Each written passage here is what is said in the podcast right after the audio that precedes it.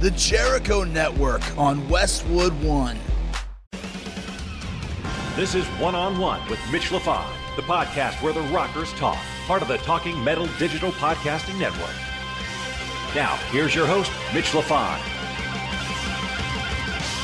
Welcome to One-on-One with Mitch LaFond, and joining me on this episode, it is drummer Joey Jordison of Vimic, formerly, of course, of Slipknot. We talk about new music, new albums, new tours, new everything. Before checking Joey out, please check me out on Twitter at Mitch LaFond, M-I-T-C-H-L-A-F-O-N.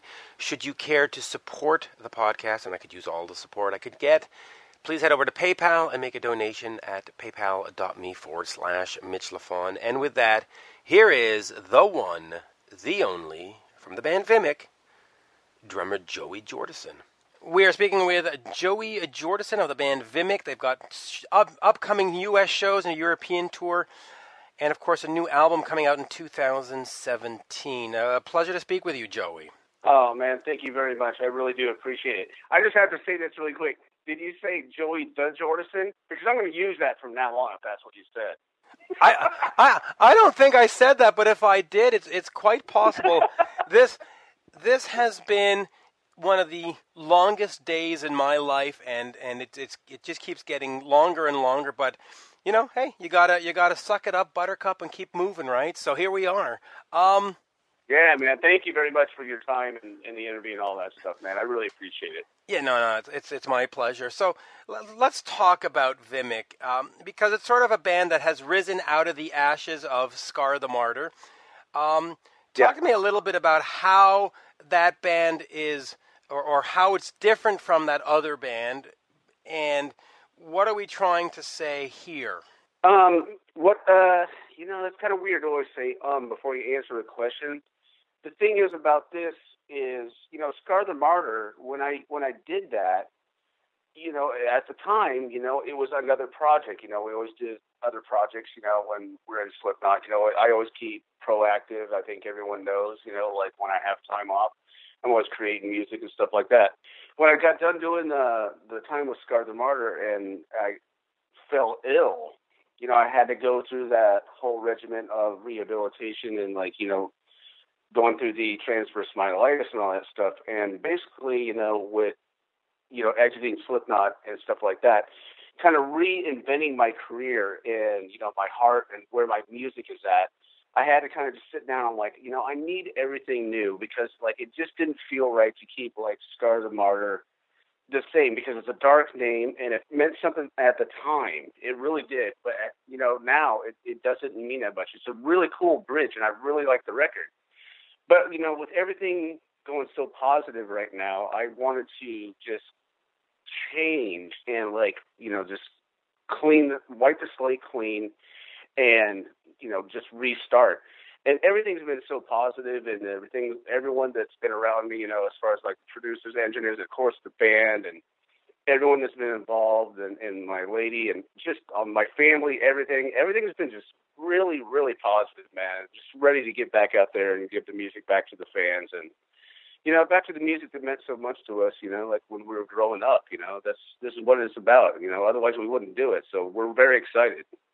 Yeah, okay, so in fact, since you mentioned the illness, let's talk a little bit about that transverse myelitis.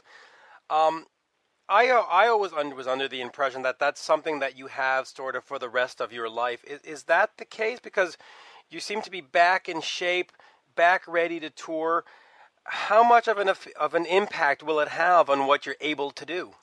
Right now I don't think about that type of stuff because that's derogatory to my progress, you know what I mean? Okay, so I apologize for that. No, dude, that's a great question. I'm glad that you asked. It's you know, and the fans need to know. The thing is, you know, I constantly work out. I keep myself healthy. I play now more than I've ever played. Like, I practice 5 hours a day. And I just keep my chops up, man. Eat well, get plenty of rest, and looking forward to the future. When you have positivity in your life and you have, like, a lot of great people around it, it breeds positivity. When there's, you know, too much darkness around, that's when you can get yourself into deep trouble. And, you know, even though, like, I had no clue where this was going to come out of, you know, like, what happened to me, I beat it, you know? And, like, I did. I got my ass in the gym. I busted, just busted ass, constantly, just in the gym, nonstop, getting myself better. And, it's the determination because, man, I have to play music. I got to be on the road. I got to give music back to the people that meant so much to me when, they gave me, my career and my life and everything. So that's all I've been doing, man. I just work out and create music, and I'm having fun in life right now. And it kind of sounds not so metal to say. You can have fun and still be out of your mind. Yeah, but you know what? You can be metal and have fun. I mean, you look at Rob Halford; he's Mr. Metal, and he seems to be having fun. The Metallica guys seem to be having a lot of fun out there. That's sort of an endearing story. The fact that you have this passion for the music to get you to where you are right now. Where did that passion come from, and sort of which bands or which music sort of set you up to where you just had to? You're so enamored with music. That's a good question, and it's cool. And I'll never forget this. And the actual song, and this is actually really cool, it almost is a bookend to what we're talking about right now, is when my dad came home with the Rolling Stones record, Tattoo You. He came home with that, after work, and he put it on the turntable, and the first song I heard was Start Me Up.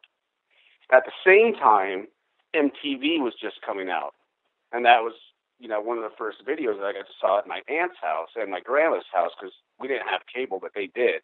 And weirdly enough, it's almost like a bookend. It's like, that's the song that made me want to do music. I'm like, oh my God, that's what I mean. I saw Ronnie Wood come out with a guitar and, Mick Jagger, the whole video, it's so dry and all that stuff.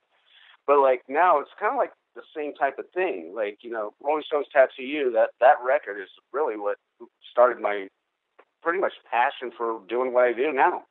That's great. Now, Vimic is sort of one of these projects that have come along. We've mentioned Scar the Martyr. There was, of course, Murder Dolls, and then Sinsaenum, if I said that correctly. It's Sinsaenum. Sinsaenum. See, there's too many vowels in that letter for me to get it right. Yeah, it's all right. It's all right, dude. Where does Vimic sort of fit into these projects? Is it the band that's going to carry you in the future, or is it one of these sort of stops along the way? Whereas next year, if we talk again, we'll be talking about a new project. No. Absolutely not. I want to put that in concrete right now. No, this is my band. This is my passion. This is what I am doing right now. These two bands that I've been able to form and have so many great counterparts as far as songwriting partners. Not only that, more importantly, friends. And this is what I'm doing is Vimic and Sinsaenum. Right now, I'm concentrating on Vimic. We'll get to Sinsaenum, later on in the year, probably festival time or something like that. But, I got great, shows coming up with Vimic, and, the whole band is, man, it's just completely exciting. We cannot wait to hit the stage, man. We are stoked. What can fans expect when the band hits the stage? Is it going to be simply just the Vimic music, or are you going to go back into the Slipknot catalog and sort of offer greatest hits if you want? No, we're not going to do that. We're just sticking straight to Vimic. That's all. And that's probably the way to do it. Now, Open Your Omen is going to come out in 2017. Musically, how is it going to be different from the other projects, from Murder Dolls, from Scar the Martyr? Because, with Scar the Martyr, you've got almost the same players. Sonically, how is it going to be different? What are we offering? Well, what we're doing is, basically, offering is, we have a new vocalist, which is my best friend in the world, pretty much, when it comes to, just a great soul and a just great friend. Period is Kaylin Chase Musmeshi, who I toured with when I was in Korn, and it was a really hard choice actually to decide. When I was transferring Scar the Martyr over to Vimic, to call him because I knew he would kill the vocals. I knew like completely deliver. And it was a little bit of a tough decision, but it was one of the best decisions I ever made. And he was really the cherry on top of the whole cake, man. And it's just been great ever since. Great energy. And that's what you're looking for in a band now. I know you want to stay positive, but I'd be remiss if I didn't ask a little bit about Slipknot and what happened there. Is that something we can do, or is that going to bring you back to a spot that you just don't want to go to? Yeah, we need to stay away from that right now because that's under management kind of like constraints and stuff like that. So okay, right now I will delve into that a little bit later on, but like okay. for. No, fair enough. Can I ask you then, sort of the positive aspects? What did that band, sure. what did that band mean to you in terms of career and in terms of attaining your goals and just because when we're all 10 years old and 13 years old and we have that tennis racket in front of the mirror, we all dream of being the rock star. And tell me about the positives about being that band and the first album and just, that whole experience. Listen, man, like, I've said this in a million interviews. I don't know why I need to rehash it, but I will do it for you. Okay, I apologize. Yeah, no, it's okay. No, don't apologize, man. I get these questions all the time, right. Without Slipknot, I would not necessarily be where I'm at today. And all those guys and everyone that I worked with, wrote with, all the producers, all the albums, all the tours, everything that we did, I can never, ever in a million years compact it into an interview right now of the great things that we did together. And I would not trade them for the world. Those guys are my brothers forever. I love them very much, and I wish them well. That's what I can say. And that seems to be enough. Now, in terms of Sinsaenum, which is hard for me to say. Sinsaenum. Echoes of the Tortured came out earlier this year. Talk to me a bit about that album, if you can, and what it was like to be sort of in this more extreme metal group. When it started, Slipknot and Dragonforce. We kept doing tours together. We had I can't even remember how many tours at this point, dude. It's a blur. But me and Fred, we had a mutual love for death metal and black metal, and it was very surprising to me. That's why you never judge a book by its cover, him being a Dragonforce, and of course me and Slipknot and everything. And we just kept hanging out, and I talked a long time ago, even prior to me touring with Dragonforce, about doing a black metal / death metal hybrid project. Fred was the one that really kicked it into high gear. And, it was a meeting of the minds, man, really. And, all the stuff that he came up with and all the songs and everything that he wrote, as soon as he sent them to me, I was so inspired. I instantly booked studio time. I really literally threw my drums, in my truck and went down to the studio, same place that I did, the Roadrunner United, same place I did All Hope Is Gone, and just tracked them, and we got the ball rolling like that. And that's a great thing. Murder Dolls. You were the guitarist in Murder Dolls. Have you considered being a guitarist in Vimic at some point and getting away from being behind the kit, or is that something that you're more comfortable as the drummer? No, that's actually a good question. No, I'm always going to stay in Vimic. I'm always going to stay behind the kit live. In the studio and in writing sessions, I'm always on guitar. I don't need to call attention to how many riffs I wrote on, Open Your Omen or, the new album, but I'm always writing, and just because I might play drums in a band doesn't mean I'm not a songwriter in the band. I'm constantly writing. Right. Then talk to me a little bit about the writing process. What is sort of your way? Is it one of those where you just lock yourself in a studio and say, okay, I got 10 songs, let's get it done? Or is it sort of inspiration? No. Okay, so what's your writing process? My writing process, it usually starts with a handheld cassette player. And I like doing it like this instead of going into a studio and demoing. And I do it both ways. But how it always starts, and this is the origin, it's almost like just plant. It's almost like, you plant a seed and wait for a flower to grow. I always just record handheld, and all I do is I have a click track, and I have riffs. And all I do is just riff out. Eventually, I'll map out a whole song. Then I'll go into a studio by myself, and I'll record damn near an album's worth of complete material. After that, I get it to all, my counterparts that I'm creating music with, and then like they'll start writing and like they'll get it back to me, and we just start moving from there. That's how I always have done it. In the past you've also produced other projects.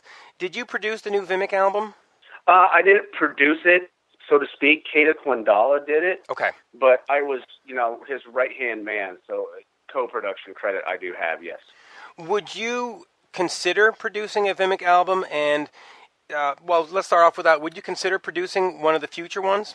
Yeah, we have the material now. What we need to do is, get ourselves out on tour, get this music out to the fans, connect with the fans, because it belongs to them now. It doesn't belong to us anymore. Like, it's done. It's now other people's music, if that makes any sense. It, now belongs to them. So it's up to us to go out there and deliver it for them so they can come, get crazy, get in the pit, do what they need to do, kind of just like have an exorcism, if you will, as far as like the music that we created. And then as soon as, we get back, which I told you, the next record is pretty much written, but we just need to find out a place where we want to record it and what producer we want and stuff like that. Right now, the focus is touring. Which brings us to Canada, which is where I am. When do you think Vimic might make it up here? You know what? If I could be up there playing a show tonight, man, I would. It all has to do with timing and schedules and routing.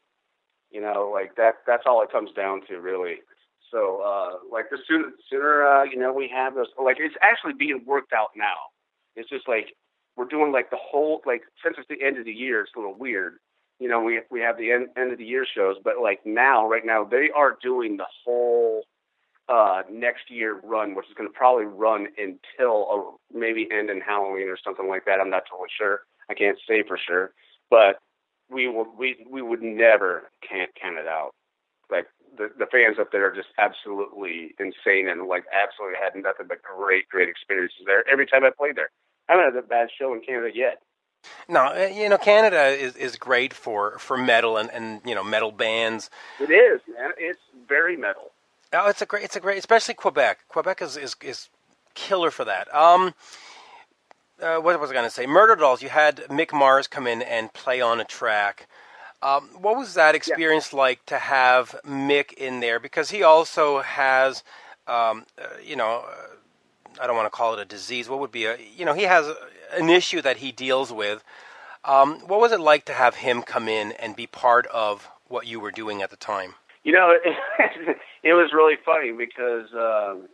our tour manager and actual, house manager, now studio manager at the time, connected with him because he had tour managed Motley Crue. And at the time, when we're doing this song, Drug Me to Hell, we're like, my God, man, it just sounds like it needs a Mick Mars, type solo on it, and our tour manager at the time, of course, was doing Motley Crue. He's like, I'll call him up. We'll get him down here. I'm like, no, that's never going to happen. He called him up. Mick was like, absolutely. Came right down, plugged his guitar in, hardly said a damn word.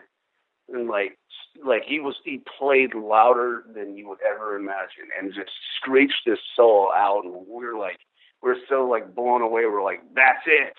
Don't, he's like, you guys like that? I'm like, that's perfect. So, that tape that you hear is pretty much him, first take all the way through. That's how much he rules. That's how much he rules, dude. He sat down ultimate rockstar, plugged in, had, the board turned up louder than hell, almost where his guitar was feedbacking off the speakers, cranked the solo out, and it was done.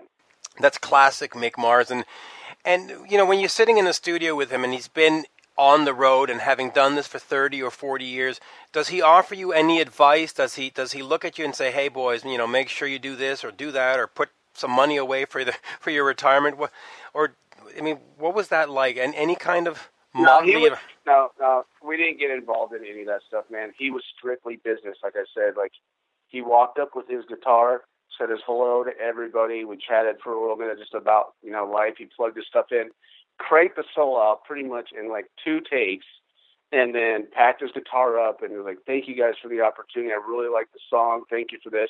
And then took off. That was it. God, that's typical. In and out, man.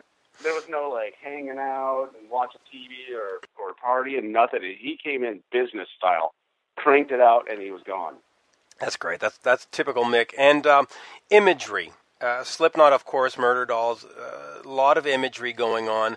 How important that is that to you, to the live performance, and to the music? It depends on what the band's message is, what the songs are like, and what you're trying to portray. You know, to have an image, just to have an image is not good, because you're going to come across as, you know, fake or trying too hard, and it will not seem real. Like, you either really have, like, an image. It's never an image to me. Like, Slipknot's never an image. Like, we always said, you know, people like, you wear a mask. Like, no, we don't. We don't wear masks. I mean, that's us. You know what I mean? It's the same thing with my imagery and all the stuff that I've done, whether it be me and Satyricon or Rob Zombie or the Murder Dolls. I don't wear masks, man. Like, I don't. That's the person that you get on stage is actually me. I'm not trying to convince or portray an image of something that I'm not, because that is actually how I feel. That is actually a part of my heart, part of my musical soul, and something that goes along with the music that I'm creating at that time. Like, I don't get the mask thing, you know. Okay. Like, I understand the question, and that's totally cool, dude. Because you should ask that, and I'm really grateful for the question. But I don't wear masks. What you see when I'm on stage is exactly how I feel. I'm not trying to sell myself. What I'm trying to do is accentuate the music that I'm feeling at that time. Yeah, and it, that certainly wasn't meant in a dismissive way. In fact, oh, dude, not at all. No, because I'm a big fan of Kiss and stuff, and what attracted me to the band was the look, you know, and it was the fact that they became sort of iconic, and there's an iconography to it. That's what. Hey, I'm right with you, dude. Yeah, and that's. Right with you. And that's part of the attraction, I think, if you're going to be a band and you just sort of show up in your, you know, board shorts and your open-toe sandals, you're probably doing somewhat of a disservice to the music, because you're just not very entertaining to watch. And so I'm of the opinion that Slipknot and Kiss and you and Rob Zombie and Alice Cooper, you've got it right. I mean, that's what it should be. Oh, dude, thank you. I appreciate that. And that's what it's always been about for me, you know, is... There's the music, which is, of course, first and foremost, the most important thing. But to me, like, I don't like to go to, like, still to this day, I don't like to go to a show. Like, you don't have to have makeup on or a bunch of weird costumes or whatever the hell. You don't. To put on a good show. But at the same time, like, if you know what you're doing and you know how to construct it right, it enhances the show so much more. And I'm still, you know, look, you go to Cirque du Soleil. What do you go to Cirque du Soleil to watch them, like, just walk around the stage? Hell no. Well, that's exactly it. No, but that's exactly it. And you know, it's sort of like if you or Corey Taylor or even, you know, Selena Gomez sat on the side of the stage and read the lyrics, and you'd be bored out of tears. It'd be the same song, but you would be bored out of your mind. And so you need that visual aspect. By the way, you mentioned Satyricon real quickly. You replaced Frost very on short notice. He sort of couldn't get into the United States, visa issues. Yeah. How was that for you? Because that's more of, well, again, you know, it is extreme metal and you sort of do the other stuff, but was that complicated to learn that kind of stuff on short notice and like, hey, can you join us next week? I mean, how was that experience for you? You know, it was actually, you're absolutely right. I mean, like, when I got the call to do that, of course I jumped at it because I'm like, you know what? It would be something that, like, right now, if we were talking and I knew that I had that opportunity and I turned it down, it would be something that I regret for the rest of my life. So, like, literally when I got the call, and I didn't have much time to learn, I remember being at, you know, my old parents' house in the basement, sitting there watching TV. I'm like, oh my God. So, like, I was talking to everyone and getting everything straightened. And I got the set list. I'm like, oh my God. Like, having to learn all this stuff in this short amount of time. And it's not that necessarily, it's not necessarily playing Kiss songs. You know? So it was definitely a, probably one of the biggest math tests I've taken in such a short period of time. Talk about it, like, you know, you grind for like a test, you know, to take, or algebra, or whatever you got, man. And like, you have to show up and deliver with some people that you don't even know. And like, they come from, you know, they're from a different part of the world, and I'm over here, but you know, I stepped up to the challenge, and it was a great tour, man. Like, and I learned so much from those guys, because they are some of the best musicians, honestly, I've ever played with in my life. And like, what's cool about, you know, even with the language barrier, but music has no language, right? Huh? But music has no language, right? You get in there and you feel it, right? No, not at all. Music has no language. But we were, like, when we were in rehearsal, they all speak English. But, like, we were sitting there, and we were, like, in the rehearsal, and we were going through these songs, man. They were so absolutely supportive of if I made a mistake. They were like, no problem. Here's how it goes. And then we'd stop. We'd go through a section. And they, you know, I learned a lot, man, from those guys, like tons. And it, you know, the tour went off great, besides, you know, the hiccup, whatever. But other than that, man, I learned a lot from those dudes, and it was killer. Yeah, those guys were killer. And I know we're running out of time here, so you did mention, of course, playing in Korn, and of course Rob Zombie. When Tommy left, I guess he left to join Black Sabbath, or was that? Or anyway. What's it like now in Vimic, sort of being the boss, and is that, you know, if you had another opportunity to go join a band like Zombie and sort of be a fill-in, would you, or are you sort of, no, I like Vimic and being the guy?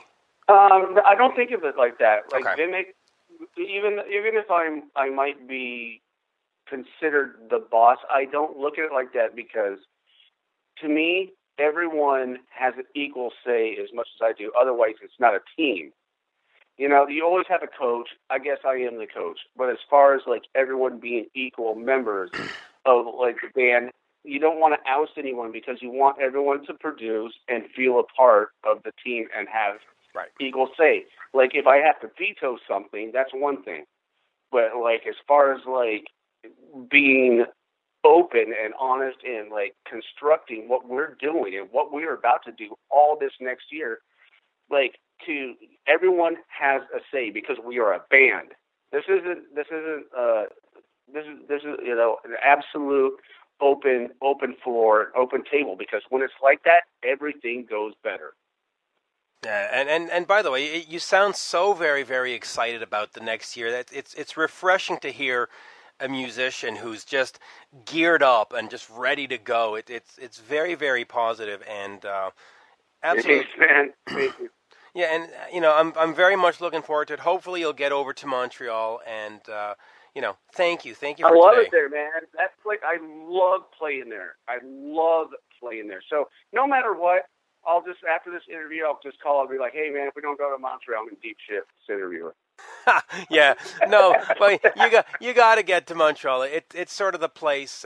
It's the place to be. And of course, I saw you with Slipknot at the Bell Center, or maybe it was the Molson Center at the time. Oh man, yeah, it was a killer show, and I've got some killer pictures, because I was in the pit taking pictures, killer pictures of you. And you know, you've always delivered. Every project you've done has always been very much pedal to the metal, and there's no compromise. There's no calling it in. It's serious rock and roll, and that's what I like. And so I appreciate that, and thank you. And Vimic is, I can't wait to hear the music. Honestly, it's gonna be special. Oh, you're gonna, dude, when you, it's like, yeah, there's a couple songs out, but when you hear the album like in its entirety, the way it's structured, it is actually like listening to a movie. Like each song, the way it bleeds into each other, that's the way it's supposed to be listened to. It's almost like one song to me. But I really hope, like, you know, listeners, like, when they get Open Your Omen, it's called Open Your Omen for a reason. You know, I know there's, you know, we got a few tracks out, like, but like when you hear it in its entirety all the way through, that's when you're going to get the real picture, man. So thank you very much for that compliment. And, like, I can't wait for you to hear it, dude. I'm really excited. Thank you very much for that. You're very welcome. And it's interesting, by the way, just, I know we're going over here, but that an artist talks about albums, because that whole concept of albums has been lost. I mean, everybody's down to the single or even the song, and it's interesting to hear somebody still talk about a whole album and that it has a meaning and a purpose. And so, you know, good on you for that, because that's it should. Thanks, man. It should, right? I mean, yeah. Well, you'll hear it, like when you hear it from the very beginning, and you see the way the track listing is, and you listen to the lyrics. It's a story. Pay attention to it. I'm like, that's all I can say. A lot of people like to sell themselves, but this thing is an absolute story. That's why it's called Open Your Omen. It's almost like my own personal story from years. And now this whole thing is probably one of the most important records, and it's a graduation piece to the rest of my life. Ah, can't wait. And good. Thank you for everything today. And 2017, man, it's going to be a great year. It's going to be a great year, man. I can't wait to see you and shake your hand, and thank you for your time and all your kind words and everything, man. I could not be more thankful. Well, it's funny, and yeah, you're very welcome. And it's funny because as we were talking, you mentioned that you didn't want to go negative. I was looking at some of my questions, and they sort of had unintended negative, so I changed everything up on the last as we were talking to try to keep it in the positive, and I'm glad I did, because you know what? That's what it should be. Thank you. This is how it's supposed to go. You know what? That just made my day, man. And that, on that note, I'm going to say goodbye. Thank you. And thank you, and I will see you soon. And thank you so much again for this opportunity and the interview. And we will see you soon on the road, man. I can't wait. Cheers. Come say hi. Absolutely. Thank you. Cheers, man. Bye-bye now. And there you have it, folks, my interview with Joey from the band Vimic, formerly of Slipknot. Please check me out on Twitter at Mitch Lafon, MITCHLAFON. Head over to TalkingMetal.com for all of my interviews. And if you can, please support the podcast at PayPal.me/Mitch Lafon. And with that, I bid you a fond farewell. See you later, au revoir, avidazane, and all the other ways you say goodbye in this world. Bye for now.